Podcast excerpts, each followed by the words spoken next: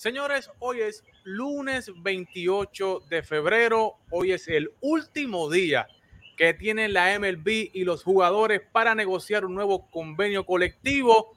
Hoy analizamos si se queda la temporada, si se suspende o se cancela la temporada.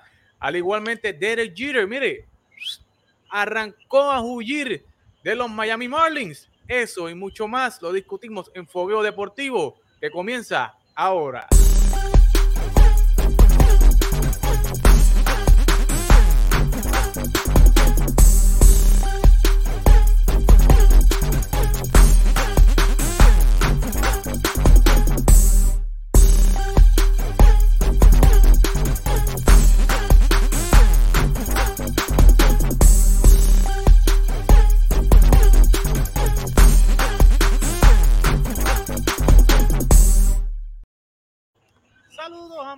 Amigos fanáticos del deporte, otra semana más acá en Fogueo Deportivo y como dice el título que usted lo ve ahí, la temporada de MLB se decide hoy. Hoy se decide la temporada de MLB si se da, si tenemos Opening Day en marzo o si vamos a tener que esperar largo y tendido. Así que dele like, dele compartir porque hoy la información y los análisis vamos a estar, mire, de lleno y vamos a estar muy pendientes a cualquier breaking news que pueda estar surgiendo durante el programa de si oficialmente se suspende la temporada o si milagrosamente llegan a un acuerdo, usted se va a enterar por aquí en vivo si estamos acá en Fuego Deportivo, pero vamos a saludar a nuestra gente que está con nosotros. JR, saludito, ¿qué está pasando? Dímelo, mi hermanito. Todo bien, todo bien, estamos bien. Estamos bien, pero está, te, veo, te veo como un poquito tristón. Eh, ¿Qué se puede hacer? hacer? Y llegando, señores, si usted lo ve un poquito coloradito por ahí, está llegando de unas merecidas vacaciones. Carlitos, ¿qué está pasando, Carlos? Dímelo. Todo bien, todo bien. Aquí, ya tú sabes, regresando, como tú dijiste, de vacaciones, de vuelta a la realidad, pero contento, contento de estar aquí este, para hablar del béisbol. Aunque vamos, vamos a ver qué, qué sucede con esto del paro, vamos a ver. Vamos a ver, porque esto está, esto está complicado, está complicado el asunto y no, el panorama no pinta bien para nosotros los fanáticos eh, del béisbol, ¿verdad? Que estábamos acostumbrados ya, ya esta semana Spring Training, tú sabes, ya mañana es marzo y contando los días para ese Opening Day, pero al parecer eh, todo tiende a indicar de que no habrá Opening Day en marzo. Así que vamos a saludar a Mervin Matos, que está por acá con nosotros desde YouTube. Así que como le dije, denle like, denle compartir. Nosotros estamos haciendo lo propio a través de nuestras redes sociales y hoy vamos a discutir esencialmente lo que ha sido las discusiones, ¿verdad? Lo que ha pasado esta pasada semana donde MLB y la Asociación de Jugadores se han estado reuniendo consecutivamente, diariamente, han estado reuniéndose y han estado eh, discutiendo todo tipo de situación y todo tipo de problema o escollo para llegar a un acuerdo en el convenio colectivo y eh, hemos llegado hasta el día de hoy, que era el plazo que había impuesto MLB para eh, que se llegara a un acuerdo, si no eh, habían amenazado MLB de que iba a comenzar a suspender partidos de temporada regular y ya, ¿verdad? oficialmente MLB en el día de hoy ya ha dicho de que no tiene ningún problema con suspender un mes de temporada. esto pues ya es una amenaza real al bolsillo de los jugadores, donde ya pues, por un mes no van a estar cobrando eh, el salario de los jugadores, ¿verdad? Y, esto pues va creando una ola de tensión en el lado de los jugadores que, no sé, puede ser que sea un modo de presión eh, para que ellos, los jugadores, comiencen a ceder, pero eso lo vamos a discutir ahora con JR. JR, eh, ¿qué te ha parecido toda esta semana? lo que ha sido esta reuniones consecutivas donde no se ha logrado mucho, pero se mantienen en comunicación. Precisamente ayer se hablaba de que las negociaciones habían tomado otro rumbo y que se veía algo positivo, pero realmente lo que hemos escuchado hoy no ha sido nada positivo. ¿Qué te parece?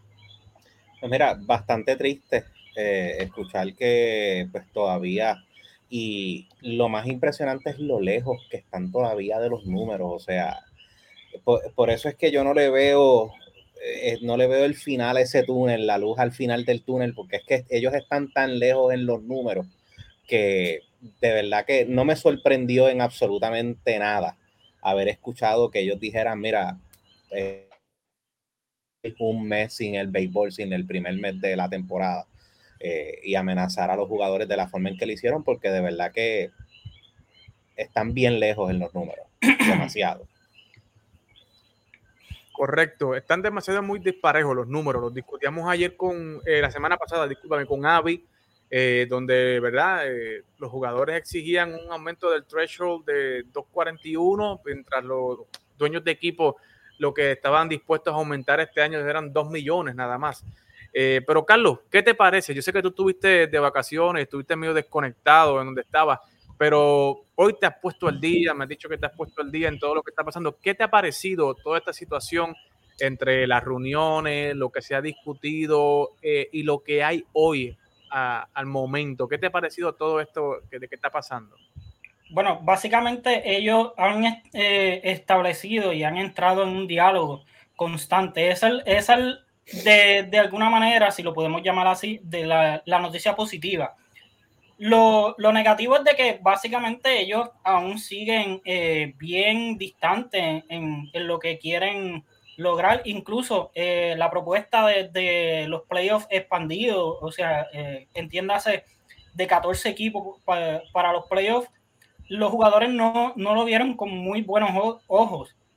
Así que ahí, ahí entonces presenta otro tropiezo en, cuestión a las negociaciones, como ya indicó, y, tú indicaste lo del threshold, eh, quieren 2.40, pero entonces eh, la MLB solamente está dispuesta a subir a 2.14 y, básicamente ahí es donde ellos quieren empezar la negociación. Y ahí, ahí básicamente hay un tranque y es bien, es bien curioso y voy, voy a, con esto que, que porque básicamente fue un mandato lo que, lo que dio eh, MLB, de que están dispuestos a, aplazar un mes, a perder eh, el primer mes de la temporada, a lo que eh, jugadores han reaccionado. Y voy a, voy a citar aquí a, a, Jameson Tylon, que es de, el pitcher de, los Yankees, que compartió en sus redes sociales a, reacción de, de esto que pasó y él dice que los jugadores están acostumbrados a, las amenazas de, los dueños eh, que han dejado claro que tienen una cantidad de juegos en específico, eh, la cual aún perdiendo, eh, él, dice que aún perdiendo juegos van a cumplir y obtener ganancias y los pagos de, los contratos que tienen con las cadenas de televisión. Así que él, él, dice que entiende de que ellos no quieren jugar, y que es triste de que ellos sean quienes están a cargo del futuro del deporte. Eh, y esto, es, esto es algo, eh, o sea, eh, y este básicamente es el sentir de los jugadores, de que ellos sí, sí quieren jugar, pero bajo las condiciones que sean iguales, tanto para los dueños como para los jugadores. Y ahí es que está el tranque. aún al día de hoy, a este momento, no se ha llegado a, algún acuerdo. Eh, la unión de peloteros, básicamente eh, a lo que han acordado eh, hasta donde leí ahorita, es de que básicamente ellos le van a, sabemos de que ya al día de mañana ellos no, no estarán cobrando, pero que entonces la unión de, jugadores a, estos, a, los peloteros que estén en el roster de 40 le van a estar otorgando 5 mil dólares eh, por el mes de marzo y en caso de que... No, son diarios, son mensuales, son, están acostumbrados a cobrar 5 mil pesos por inning. Es, correcto, es correcto. Y entonces, eh, eh, si esto se extiende al mes de abril, pues entonces aumentarían a 15 mil dólares al, mes. Pero eso es lo que hay hasta ahora. Pero JR, trayendo, ¿verdad? Ampliando un punto, el punto de Carlos, o sea, aquí se está demostrando, los jugadores han expresado de que ellos no están dispuestos a no jugar, sea, ellos están dispuestos a jugar, ellos quieren jugar, eh, pero eh, es MLB y los dueños, ¿verdad? Los que están eh, trancando el juego aquí, trancando la negociación.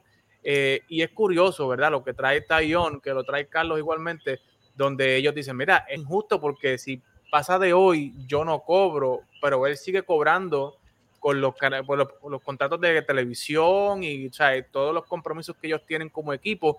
Eh, mano, tú, o sea, esto es injusto lo que está pasando aquí con, entre los jugadores y, y, los dueños de equipo, tú sabes, pero no, no habrá algo, tú que sabes un poquito más de eh, insight, donde, no sé, ¿sabes? Se puede equilibrar la balanza o aquí va a haber que los jugadores van a tener que dar el primer mes de salario, eh, básicamente donárselo al equipo, porque no van a cobrarlo para que entonces pues, se pueda llegar a un acuerdo.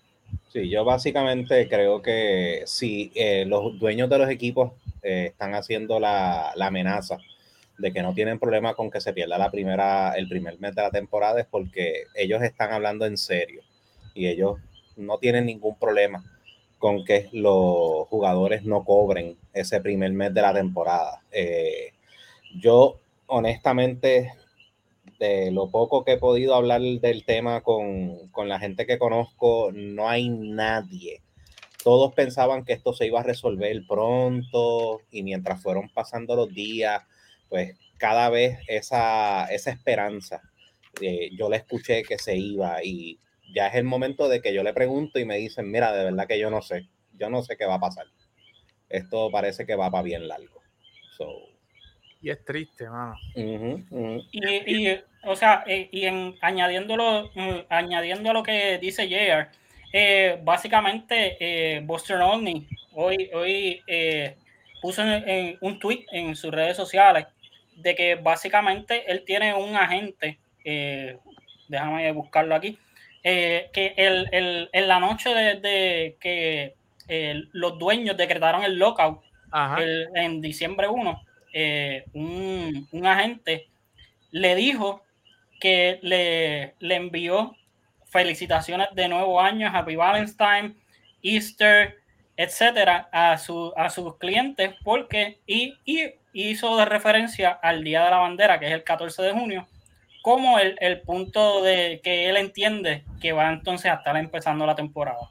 Eso lo puso Buster, Buster Only en sus redes sociales. 14 de junio pudiera estar comenzando la temporada, según esa información que tira Buster Only. Eso es nuevo, ¿verdad? Para, para, para toda esta información y la negociación. Pero, mano, o sea, yo creo que esperar hasta el 14 de junio es.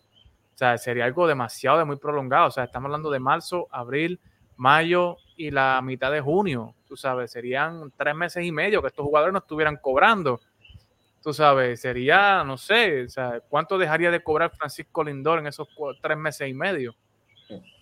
¿Cuánto dejaría de cobrar eh, Max Scherzer con ese contrato que tuvimos con los Mets? Mira, yo tengo, yo tengo aquí eh, tres ejemplos eh, y esto eh, que lo acabo de, ver. básicamente, esto es lo que dejarían de cobrar Max Scherzer, Gary Cole y Francisco Lindor en el caso de Max diariamente estaría perdiendo 232.975 dólares. ¿232.000? ¿Ese es quién es? No, ese es Max Scherzer. Eh, en el caso de Gary Cole, 193.548 y Francisco Lindor, 172.000 diarios. Esto es diario. 172.000 diarios, señores. O sea, usted multiplique eso 232 mil por, no sé, 130 días. Multiplícalo por 90, 110 días, 100, no sé, ¿verdad? Este, bueno, 100 de, ponle, ponle 110, si son tres meses y medio, ponle como 110 por ahí. O sea, estamos hablando de unas cantidades astronómicas. Por ejemplo, Francisco Lindor estaría dejando de cobrar, no sé, 1.8 millones sea, algo así. O sea, este, es, una cosa. 18.9 eh, millones, no sé. Bueno, algo, o sea, sería una. Unas pérdidas que realmente, o sea, los dueños de equipo saben que donde más le va a doler al jugador es en el bolsillo, ¿verdad? En el dinero. Eh, y por ese lado es que están atacando ellos y están metiéndole presión a los jugadores, ¿verdad? Por ese lado económico, ese lado del bolsillo, porque ellos saben que los jugadores tienen dinero, la mayoría de los, ¿verdad? De los Francisco Lindor tiene dinero, Scherzer tiene dinero, Cole tiene dinero, pero como le estaba diciendo a, a, a antes de, de comenzar, en irnos al aire, estos jugadores que están cobrando el mínimo, medio millón, 600 mil, 700 mil, Carlos, o sea, tres meses sin cobrar, sea, es básicamente un, tercio de su salario que se da por ahí para abajo, por el fondo. ¿Me entiendes? Y yo, creo, que, esos jugadores son los que van a comenzar a perder la paciencia y van a comenzar a, meterle presión a la asociación de jugadores porque eh, realmente, o sea, con la mejor intención de darle 5 mil dólares, 15 mil mensuales, pero realmente sabemos que estos jugadores no están impuestos a vivir un, estilo de vida de 5 mil dólares ni de 15 mil dólares. O sea, ¿tú crees que esta presión económica, Carlos, y después voy con Jayar, eh, pueda ser efectiva eh, para los dueños y que veamos ya para el mes de marzo, abril o inclusive ya entrando a mayo y los jugadores ya sintiendo la presión económica y, cediendo a las negociaciones con, con MLB? Bueno, eso, eso está por verse. Si, hay algo que hemos podido notar es que básicamente los jugadores están bien unidos y están bien decididos a lo que ellos quieren. Así que eh, yo veo que, eh, los jugadores están decididos básicamente a borrar lo que pasó en los últimos dos convenios, que ellos, eh, como muchos han llamado, salieron trasquilados, de, porque los dueños fueron quienes más se beneficiaron y más perjudicados salieron los jugadores. Así que, y pues básicamente ellos, ellos quieren que no vuelva a ocurrir esto. Y ellos saben de que en el 2019 fue el año donde más eh, ganancias los dueños de equipo y los equipos tuvieron, que fue la última temporada que en, normal en su totalidad, antes de la pandemia y, y de todo esto. Así que es, eh, yo creo que va a ser bien tedioso, pero ellos están decididos, ellos están decididos eh, y a luchar. Y yo creo que, una de las razones es que eh, el próximo tema, que, quizás vamos a hablar más adelante, que por, eso fue que, vimos lo que causó la molestia de, de, de Derek Jeter en el día de hoy. Sí, correcto, pero para ir cerrando el tema, ¿verdad? Y queremos también, si la gente nos quiere comentar, que nos comente. Vamos a estar eh, dándole, eh, ¿verdad? A carta abierta aquí para los comentarios de nuestra gente. Pero, ¿sabe? Yo sé que los jugadores están unidos y que, ¿verdad? Quieren borrar ese pasado de esos últimos dos convenios donde ellos pues han tenido que ceder eh, la mayoría de las cosas. Pero, Jayan, o sea, tú estarías dispuesto como jugador, si tú fueras jugador, a ¿sabes? Trancarle aquí el juego hasta que los estos dueños decidan, no sé, ceder, o sea, aunque signifique cancelar la temporada 2022. En, eh, el proceso cuando hay una, un convenio colectivo es bien, bien, bien fuerte. Eh, lo que tiene ventaja MLB es que se conoce por ser la unión más poderosa que hay en Estados Unidos. Eh, y eso pues lo tienen de ventaja.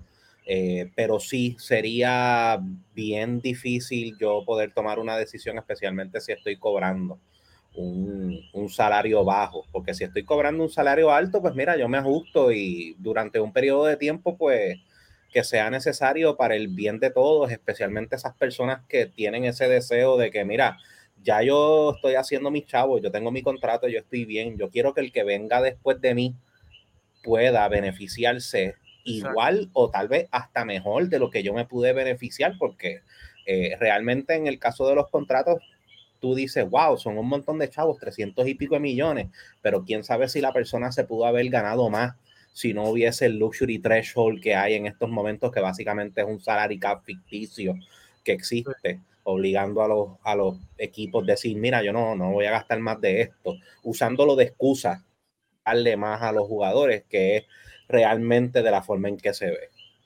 Wow, pero eh, yo creo que eh, es como dije, o sea, yo estoy a favor de los jugadores, yo creo que los dueños de equipos son billonarios y siempre van a ser billonarios y siempre van a ganar dinero, pero los obreros del deporte son esos muchachos esa gente que salen al parque, al terreno, a sudar la, la jersey, a sudar la camiseta, ¿sabes? que se fajan, o sea, desde chiquitito con un sueño de estar ahí en el Big Show. Eh, y ellos pues merecen un canto más grande del pastel, ¿verdad? Que son los que realmente dan el espectáculo. que nosotros queremos, vamos a ver, pagamos la taquilla, pagamos la suscripción de MLB Network, de MLB TV, para ver a esos muchachos, ver a nuestros jugadores favoritos, nuestros héroes, ¿verdad? Eh, y realmente, como dijo Avi la semana pasada, todo esto nos ha impedido nosotros ver dónde Carlos Correa va a firmar, ver dónde Eddie Rosario va a firmar, ¿sabe? Discutir y tener una discusión bastante amplia. ¿sabes? Si, yo, si, ya uno, si no hubiese huelga, hoy estuviéramos discutiendo los equipos, analizando los equipos uno por uno, los line-up, qué equipo se ve mejor, qué división, pero realmente hoy pues no tenemos nada de eso gracias a toda esta discusión de los dueños y Joxan Vega dice saludos, eh, el CBT es lo más tedioso a negociar y apenas se ha tocado, correcto, mientras no sepamos, mientras no sepamos que comenzaron a trabajar el tema del CBT no habrá acuerdo. Yo creo que yo creo que es correcto, o sea, y el tema económico es lo más difícil, ¿verdad? Que es lo que hablaba ayer antes de entrar, son 11 billones eh, y los jugadores pues quieren, ¿sabes? Quieren un poco más de, del pastel grande, así que... Yo creo que hay algo, hay algo que, nadie ha mencionado y, y, yo creo que la actitud que básicamente la MLB ha tomado últimamente con, y, voy a hablar en específico de lo que salió lo último para lo de las ligas menores, de que no querían, de querían, no querían pagarle eh, a, a, los jugadores. Eh, yo creo que, eh, eso, si yo fuera, si yo fuera un jugador, si yo fuera un jugador de, de, MLB, yo, yo vine del sistema de las menores. Yo lo cogería personal. De que, oye, esta gente lo quieren, literalmente lo quieren todo, no quieren, no, no quieren pagar nada. Y yo creo que, eso eh, ellos lo pueden tomar como una falta de respeto. Y entonces ahí entonces puede, puede venir un, un tranque mayor eh, de, en la negociación de, los jugadores. O sea, tú no quieres tú no quieres ceder, tú no quieres todo, tú, no, tú quieres perjudicar entonces a estos eh, peloteros que van subiendo de las menores, tú te estás aprovechando de eso. Yo no te voy a permitir de, mm, eh, eso más nada. Así que yo, yo, creo, yo creo que eso es una parte que nadie como que ha, tocado y que, que, quizás en la mentalidad de, los jugadores y, del, y, y de, la asociación de peloteros, lo tienen que tener muy presente ellos. Correcto, y, estoy de acuerdo contigo en ese aspecto, eh, porque en realidad, tú sabes, se ve la actitud mala fe de los dueños de equipos. se ve una mala actitud eh, y no, no, no hay como esa buena fe. Eh, de, de, los dueños de equipo hoy todavía, o sea, estaban en Júpiter en el complejo y tan dividido, tú sabes, está en un side del, del field están los jugadores, en el otro side del field están los, los dueños de equipo, eh, qué sé yo, se toman una hora, luego se unen, los dueños van a donde están los jugadores, luego los jugadores van a donde están los dueños, se reúnen 40, 45 minutos, no llegan a ningún acuerdo, vuelven y se separan, ¿sabes? En realidad, y, y, y, óyame, y la actitud del comisionado de MLB, ¿sabes? No, no lo hemos visto involucrado, o sea, lo, vemos que él llega después de cuatro horas de comenzar la reunión y no da comentarios, no da expresiones a la prensa, lo único que dice es, no, sí, estamos trabajando en eso, we are working on it, ¿sabes? Y, realmente cuando entra el comisionado, como que se echa para atrás todo lo que se pudo haber adelantado, ¿sabes? Que, ¿Qué, te parece la actitud del comisionado, este, Jayer, para ir a donde Carlos y mudarnos al otro tema? Yo iba incluso porque a mí me gusta tirarle cada vez que tengo la oportunidad al comisionado del béisbol. Pues yo iba a aprovechar la oportunidad y gracias por mencionarlo. Este, este, este es el problema de tú tener como tu comisionado a alguien que para todo lo que tú le hables te va a contestar que sí, dale. Lo que en Estados Unidos y el americano conoce como un yes man que todo lo que tú pidas, ah, sí, está bien, no hay problema. O sea, no puede haber una persona, y, si es el comisionado, porque obviamente eh, eh, el comisionado es la, la, cara de los dueños de los equipos, que el comisionado vea la oferta y decir, ok, pero es que tú aquí lo que le estás ofreciendo es lo mismo que ya hay. O sea, esto en el motivo por el cual se llama una negociación es porque tiene que haber un intercambio o sea, tú sigues ofreciendo o lo mismo, o si no aceptan lo que tú ofreciste inicialmente, pues déjame quitarle más y entonces quedarme yo con más para ver si así me dicen que sí cuando sabes que la contestación va a ser que no.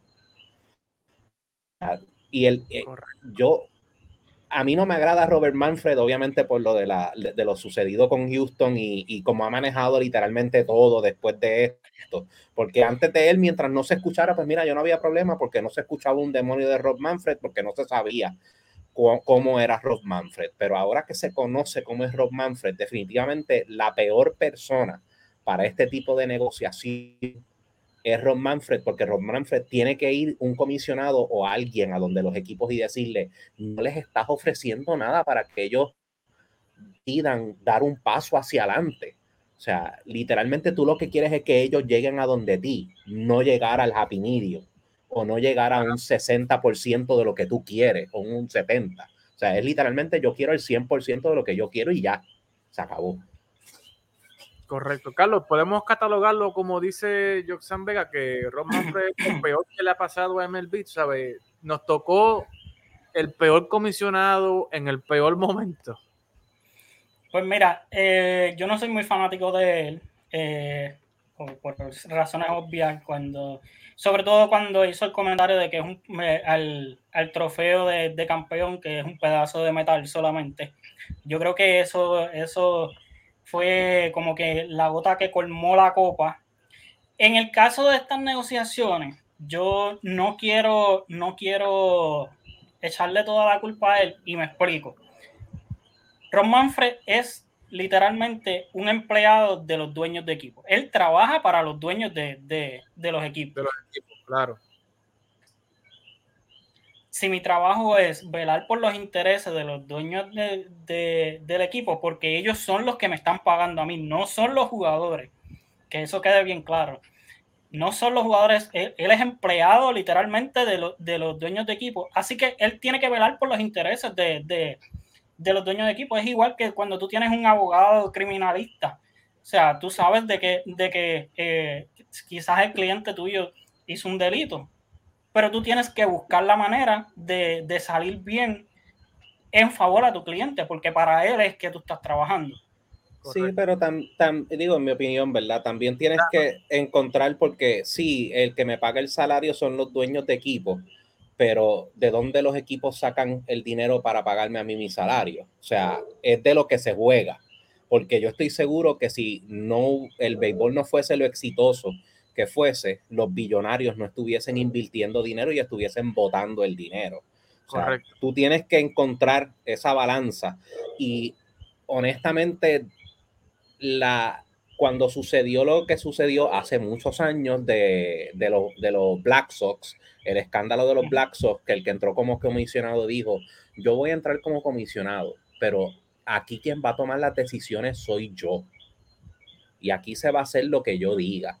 Yo sé que eso no va a suceder porque en, en, este mundo como estamos ahora mismo, ninguno de los dueños le va a pagar un salario a alguien para que esa persona haga lo que le da la gana. Pero es, debería, la, la posición del comisionado, por no decir que debería ser esa descripción, debería ser lo más cercano a eso, que la persona tenga la autonomía de decir, mira, esto es lo que está sucediendo, esta es la oferta de los jugadores ustedes realmente pueden bregar con esto. O sea, vamos a llegar a un acuerdo y vamos a echar el deporte para adelante porque si no hacemos esto, si no hacemos esto, nos vamos a buscar en contra, ustedes se van a buscar en contra a sus empleados que son los jugadores. Se van a buscar en contra muchos fanáticos porque sí hay fanáticos que como los de Chicago, como los de los Cubs que esperaron más de 100 años y son fanáticos del equipo y no son fanáticos de los jugadores, pero poco a poco la gente se, cada vez que lo está viendo se está yendo más con el lado de los jugadores porque se están dando cuenta que estos tipos tienen 20 pesos y yo quiero echarme al bolsillo 25. No quiero 20, quiero 25. Y que tú no cojas nada y que tú sencillamente trabajes por mí de gratis. No de gratis, obviamente, porque ellos ganan millones, pero viéndolo en el nivel de dólar que estamos hablando, que es el nivel de dólar de ellos, la cantidad que ellos le están pagando, si ellos se la pueden pagar a los jugadores, es porque para eso ellos es migaja.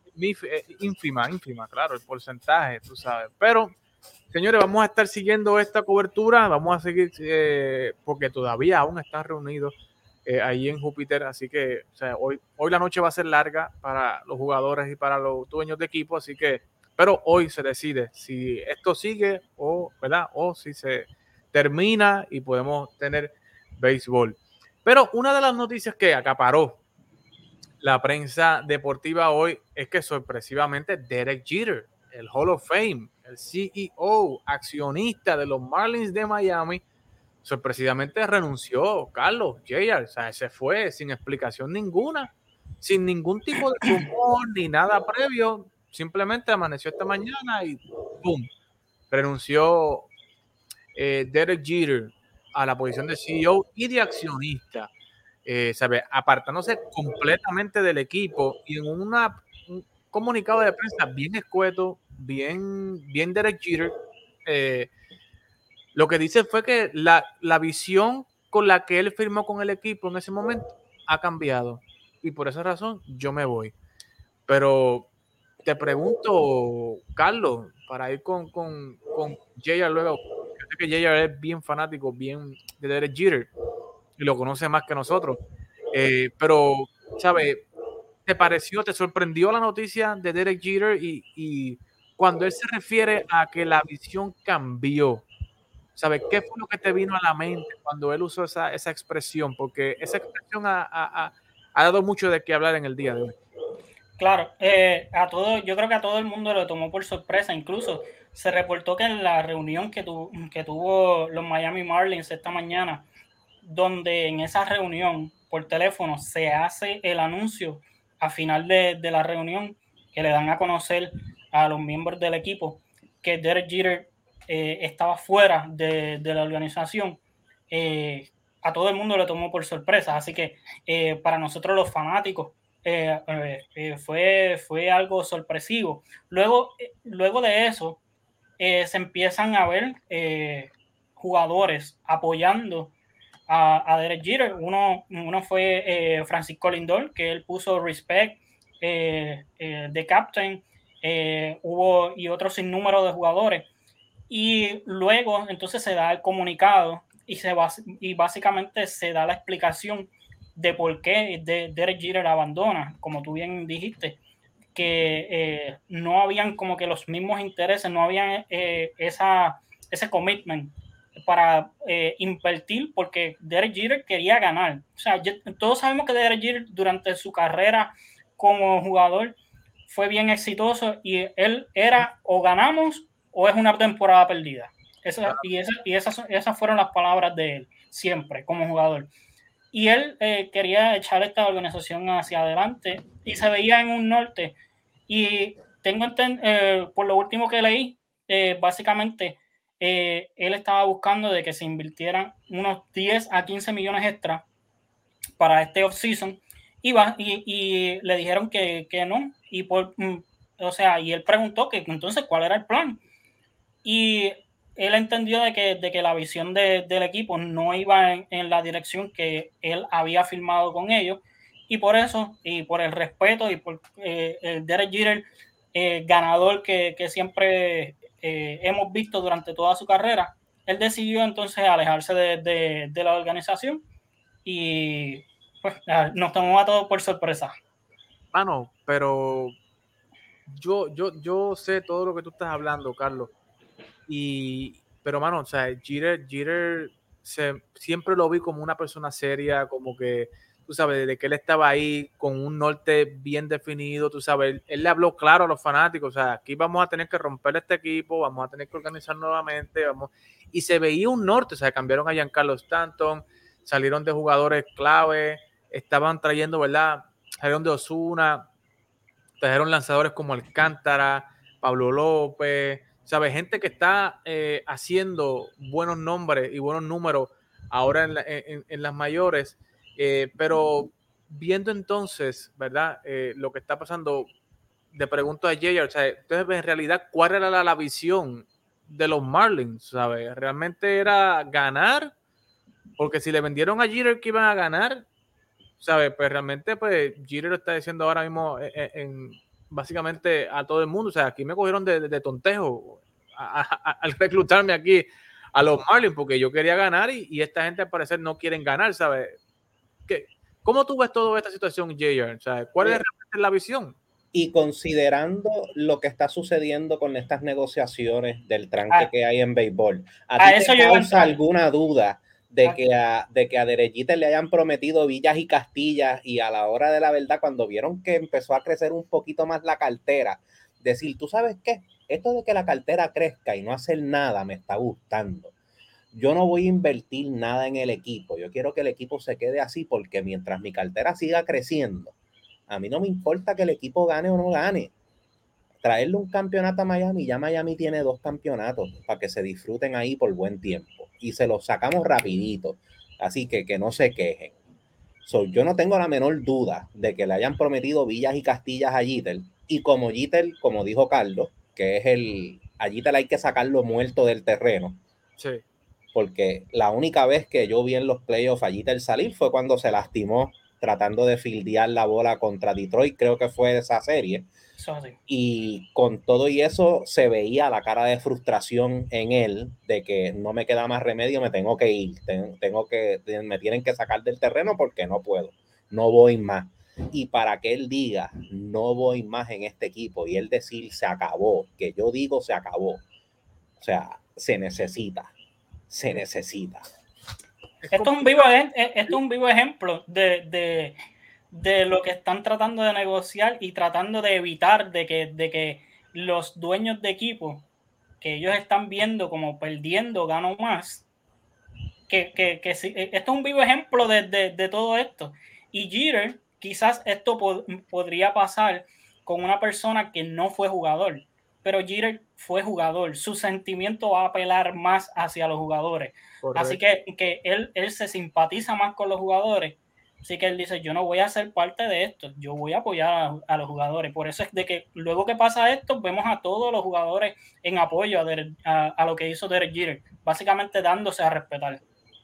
Eh, ahora mismo me acaba de llegar una información de John Heyman que está tuiteando de que en estos momentos, al parecer, hay, hay un momentum en, la en, la- en- en- ¿verdad? en las negociaciones, en, los talks, MLB en Player Talks. No hay nada todavía definido, no hay nada seguro, no hay nada garantizado, pero eh, se ve un poco, a bit more optimistic, dice, dice John Heyman a esta hora. Eh, son las 7 y 12 acá en el centro, 8 y 12 en el este, allá en Florida, 9 y 13 en Puerto Rico. Eh, dice que se ve un poquito van de momentum en la cuestión de, la, de, de hablar y de negociar, pero que todavía no hay, ni se acerca todavía a nada definitivo ni nada garantizado. Pero Eso significa que Ron Manfred no está en la oficina. No, eso es- sí, digo, no está, no está en la reunión. no está en la reunión, correcto. Hay progreso, el tipo no está. Pero, mano, ¿sabes? Hablando sobre eso, ¿verdad? De que Jeter quería que se invirtieran 10, 15 millones más. eh, los Marlins habían estado activos en el mercado antes de, de- de cerrar la temporada. O sea, ellos firmaron a Bisael García, estaban pendientes de Eddie Rosario, estaban pendientes de Nick Castellano, ¿sabes? Eh, mano, o sea, o sea realmente eh, eh, lo que estaba haciendo Derek Jeter y esta muchacha, la, la, la, la muchacha asiática que, que está de, de GM, estaban haciendo un excelente trabajo, tú sabes. O sea, yo no sé por qué Miami se tiene que negar a, no sé, a invertir 10 millones y perder a un jugador como Derek Jeter, o sea, lo que significa Derek Jeter, la, la, ¿cómo te puedo decir? El brand. El brand de Derek Jeter, exacto. O sea, lo que significa Derek Jeter para tu franquicia, que sea la cara, ese tipo tan respetado, Hall of Famer. ¿Sabes? Hoy Miguel Rojas, en un, el jugador de, de los Marlins, eh, básicamente habló lo que estábamos discutiendo aquí, molesto en un Instagram Live, diciendo, mira, Derek Jeter quería ganar y él quería ganar este año, ¿sabes? Y yo estoy en desacuerdo con mi equipo en lo que hizo, ¿sabes? Entonces, pues, valida lo que están hablando y lo que están negociando esto, es- es- los jugadores, ¿verdad? Donde los jugadores dicen, mira, que hay equipos que no quieren invertir, que no quieren ganar. O sea, básicamente están yendo allí a, a, a competir, pero realmente no quieren invertir sabiendo de que no van a competir. ¿Sabes? Le da la razón eh, esta situación a, a- a los jugadores, pero, eh, wow. Eh, Carlos, me habías dicho que, que había un rumor que los Yankees querían o, o- o ESPN quería firmar a, a- a- a Derek Jeter. O sea, hablamos un poquito más de eso. ¿Podría ser que veamos a, Derek Jeter entonces ahora en, en ESPN? Pues mira, lo, eh, justo antes de entrar al live, salió eh, un push notification del mismo Bleacher Report, si mal no recuerdo, que ESPN estaba interesado en tratar de negociar para hacerlo parte de, de algún tipo de forma como ya sea analista o, algo, para eh, hacer eh, negocios con Derek Jeter. Así que veamos, vamos a ver en qué eh, para todo esto. Sinceramente, yo no veo a, Derek Jeter haciendo de, comentarista o analista con ESPN porque no es que no va con su personalidad. Él siempre ha sido una persona bien reservada, eh, y él sabe eh, cómo hablar y no lo veo más. Lo que yo quisiera de que ya que él está disponible, o sea, oye, Cashman, eh, Halstein Breiner, este, él, él, es, él es yankee de por vida, él fue yankee de por vida, así que, que hay que agarrarlo en, y darle un, un, rol grande en el equipo. Correcto. JR, eh, ¿qué te parece todo esto de posiblemente ver a, a, Jeter como comentarista o, tú crees que como Carlos deben reclutarlo para alguna posición gerencial en el equipo de los Yankees? Se nos fue. Te vaya JR, no te vayas. Se nos fue JR. Pero en lo que regresa JR, Carlos, eh, con toda esta situación, ya para ir cerrando, jugadores de grandes ligas están tirando la puya para jugar en otras ligas, ¿verdad? Y nos referimos a Bryce Harper. Hoy reportamos en Tap Deportes que Bryce Harper a través de sus redes sociales, ¿verdad? Está tirando la puya. Puso una camiseta del equipo de Tokio, de Japón, de los Dragones, ¿era? Si no me equivoco. Eh, y dándole la pullita, oye, tú tienes el número de, Scott Boras, ¿qué vamos a hacer? ¿Le metemos? Igualmente Luke Jackson, el de los Bravos de Atlanta, está guiando en, Insta, en Twitter a un equipo de la Liga de México.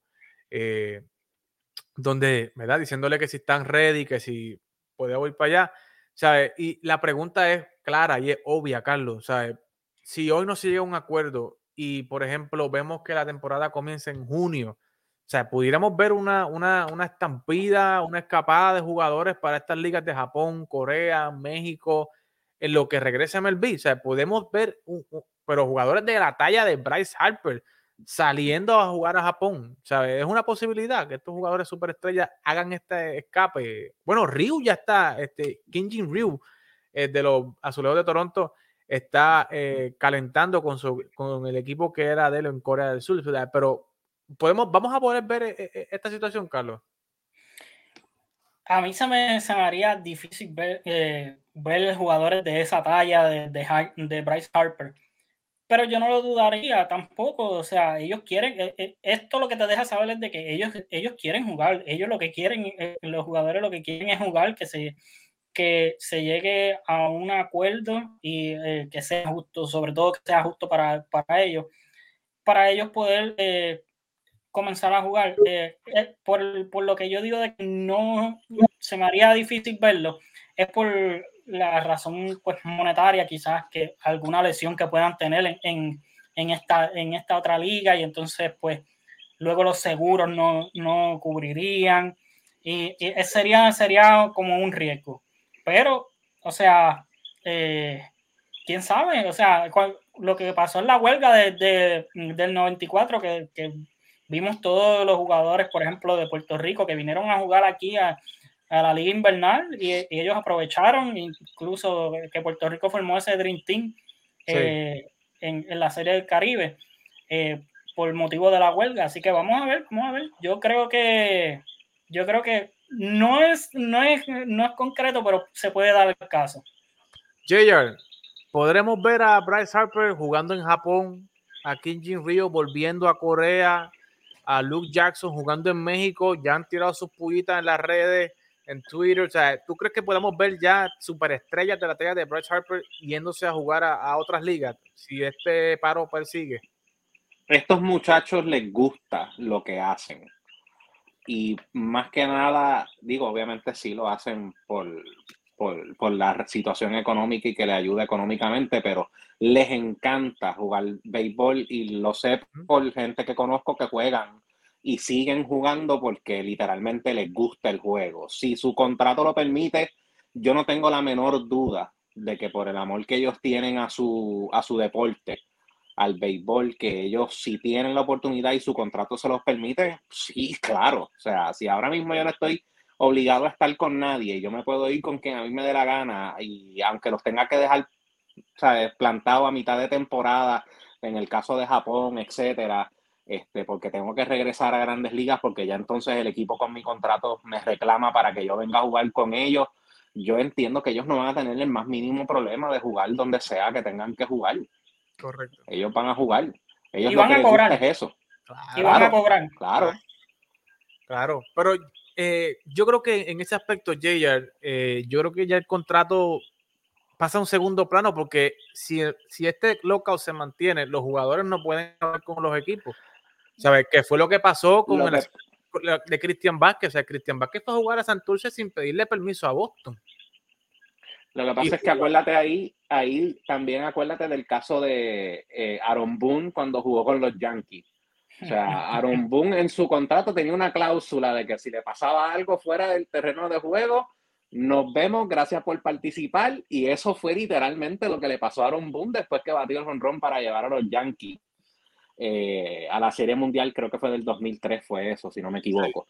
Eh, so, nuevamente, o sea, si, la, si tu cláusula del contrato explícitamente indica que si a ti te llega a pasar algo en otra actividad que no sea relacionada con, con lo que tú te haces para ganarte los chavos, o sea, jugar para el equipo de Major League Baseball te puede causar algún problema, pues ya eso sería obviamente la decisión del jugador, pero yo no tengo la menor duda de que esos, de que esos muchachos que les gusta lo, si lo pueden hacer, lo van a hacer, porque eso es lo que a ellos les gusta. Esta gente de verdad les gusta el deporte, lo sí lo hacen porque se ganan un montón de chavos, pero tienen el talento y realmente les gusta. Cuando tienen la oportunidad, sencillamente están haciéndose tiradas con alguien. Yo tengo, yo sigo por Instagram a Glaber, a Ushela, a Didi Gregorius, y todos ellos se reúnen juntos a sencillamente meterse un terreno, hacerse tiradas allí, porque eso es lo que les gusta. Correcto. Así que vamos a ver si, si esta situación continúa, pues va a haber que entonces buscarse los canales donde dan los, los jueguitos de Japón, los jueguitos de Corea, a ver si ESPN vuelve a lanzar los jueguitos de Corea cuando estaban en la pandemia, eh, para ver entonces estos muchachos, ¿verdad? Como, no sé, eh, las ligas menores, las ligas menores, porque las ligas menores no se, no se han no se han afectado. Todo, todo jugador que no esté en el roster de 40 puede, puede jugar en las ligas menores. Y se pueden inscribir a eh, ¿verdad? el Minor League eh, Baseball TV también, que, que, que, pueden empezar a ver los prospectos, escautear sus prospectos de sus equipos. Así que, señores, no hay tiempo para más. Hoy es un día que puede terminar triste como puede terminar también eh, alegre, pero eh, al parecer los violines están comenzando a sonar allí en Júpiter eh, y la semana que viene pudiéramos estar aquí o esta misma semana, ¿verdad? En un programa especial, si se cancela un mes de temporada o dos meses, pues pudiéramos estar de regreso para analizar con un panel más grande el impacto de, de esta suspensión. Así que, JR, gracias por estar con nosotros. Carlos, bienvenido nuevamente de esas vacaciones.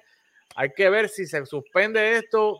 Hay que reinventarnos, Carlos. Jayer, va a haber que hacer un programa hablando de otra cosa que no sea de béisbol hasta que regrese el béisbol. Así que, señores, gracias por estar con nosotros. Nos despedimos en esta ocasión, pero manténganse en sintonía de las redes de TAP Deportes en Facebook, en Instagram, en Twitter, en YouTube y escúchenos a través de las aplicaciones de podcast para que usted se entere de lo último que está pasando y de lo que está corriendo en el loco mundo del deporte. Nos vemos, gente. La gente está muy loca. En la discoteca. Lo, lo, lo, lo, loca. En la discoteca. Loca. En la discoteca.